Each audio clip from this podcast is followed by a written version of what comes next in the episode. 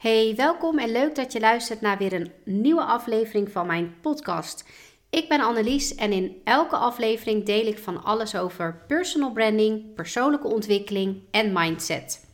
Ik ben er om jou te helpen bij het creëren van een onderscheidend merk, zodat je gaat groeien met je bedrijf door loyale klanten aan te trekken, zonder dat je inlevert op wie jij als persoon bent.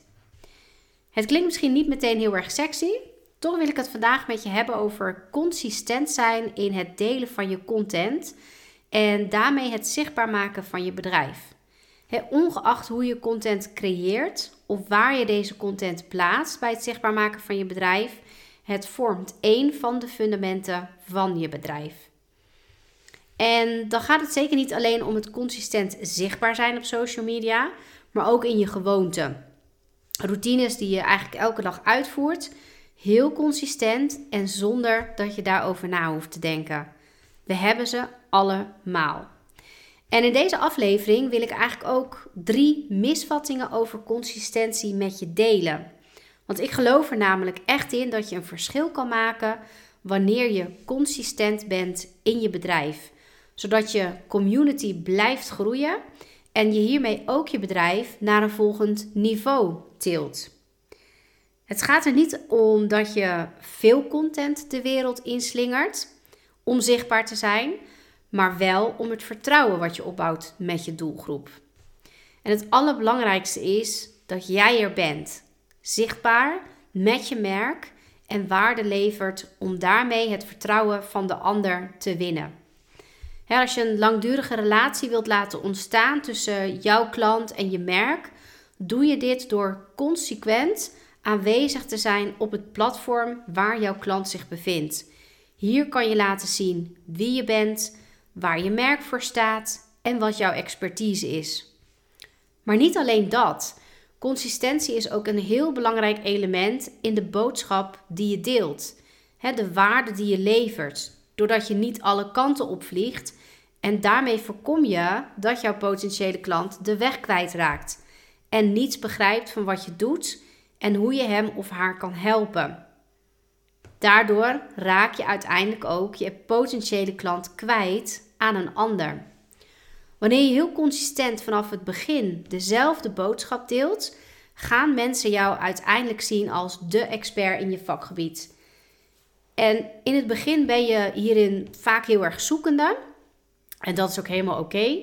Eh, maar als je even bezig bent, moet je nu misschien soms ook wel lachen om hoe je jezelf online presenteerde bij het terugzien van de content die je deelde in de afgelopen periode. de filmpjes die je maakte, maar je boodschap die blijft altijd in de kern hetzelfde.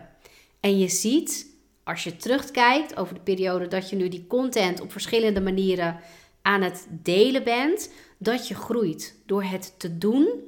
En geef jezelf dus ook de ruimte om te experimenteren zodat je je boodschap steeds helderder gaat formuleren. Hierdoor krijg je steeds scherper wat je wilt, waarom klanten naar jou toe komen en wat jou onderscheidt van anderen. En om je bedrijf te laten groeien, gaat het zeker niet alleen om het consistent zijn in je content, maar ook door gebruik te maken van dagelijkse routines. wat ik eerder al aangaf, we hebben ze allemaal bepaalde dingen die we elke dag automatisch doen. Je hoeft er al niet meer aan te denken. Denk bijvoorbeeld aan het poetsen van je tanden. Als je ochtends wakker wordt. Het uitkiezen van je kleren. Eten. Slapen. Het doen van de afwas. Boodschappen doen.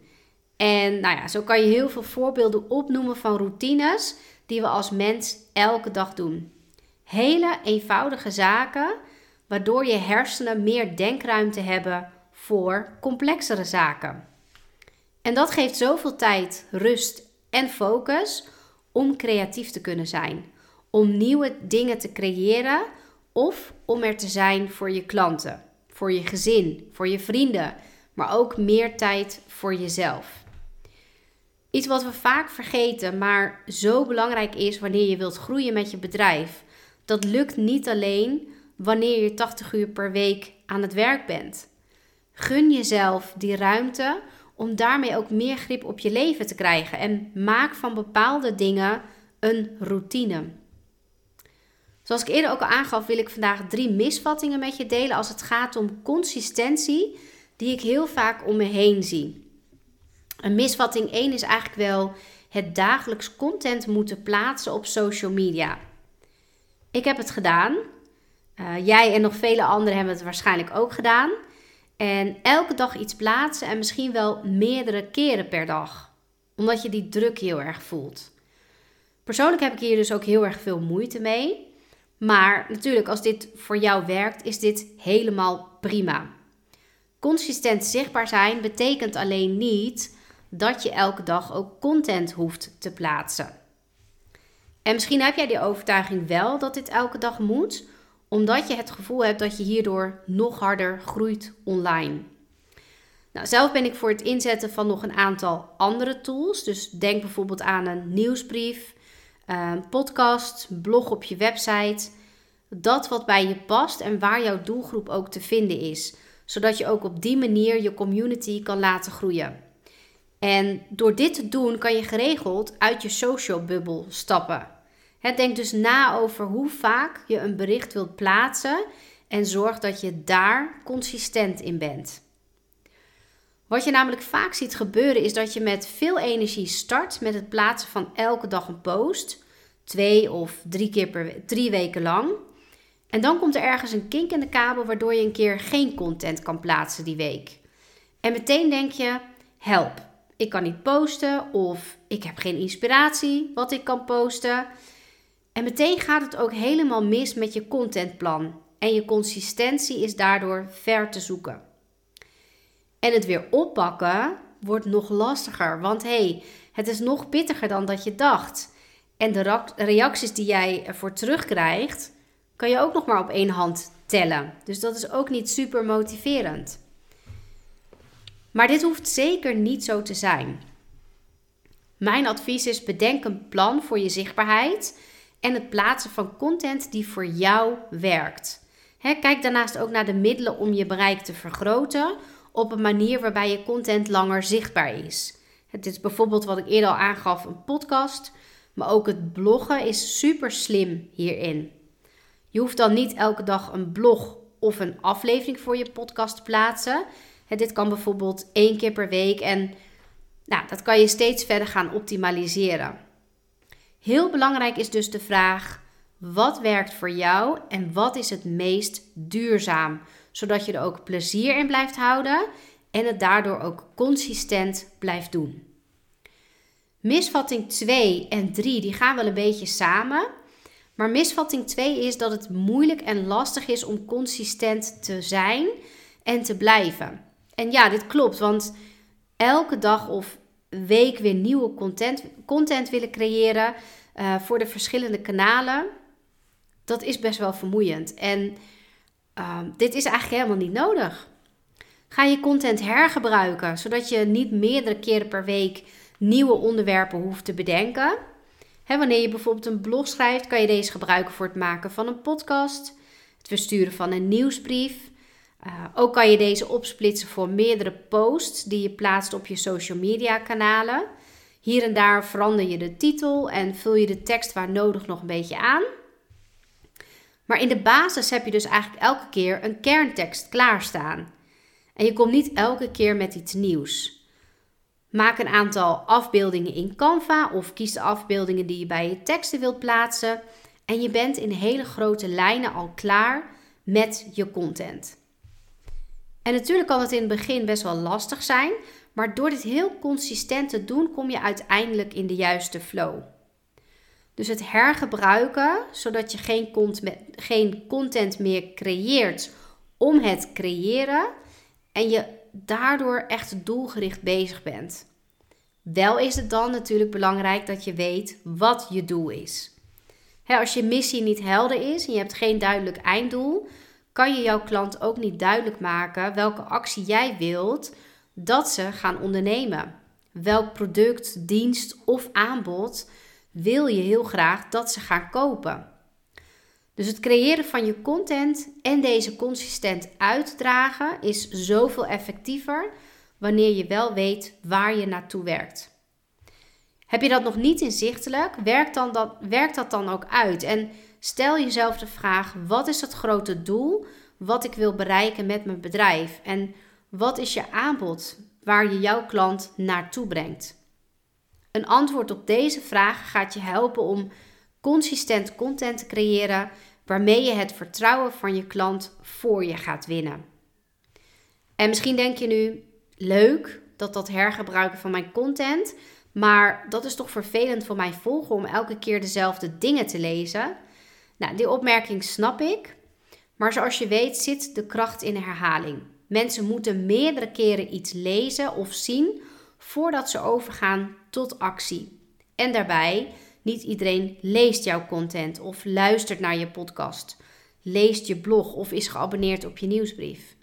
Maak je daar dus niet druk om en weet dat een kleine aanpassing of toevoeging je tekst al heel anders kan laten klinken.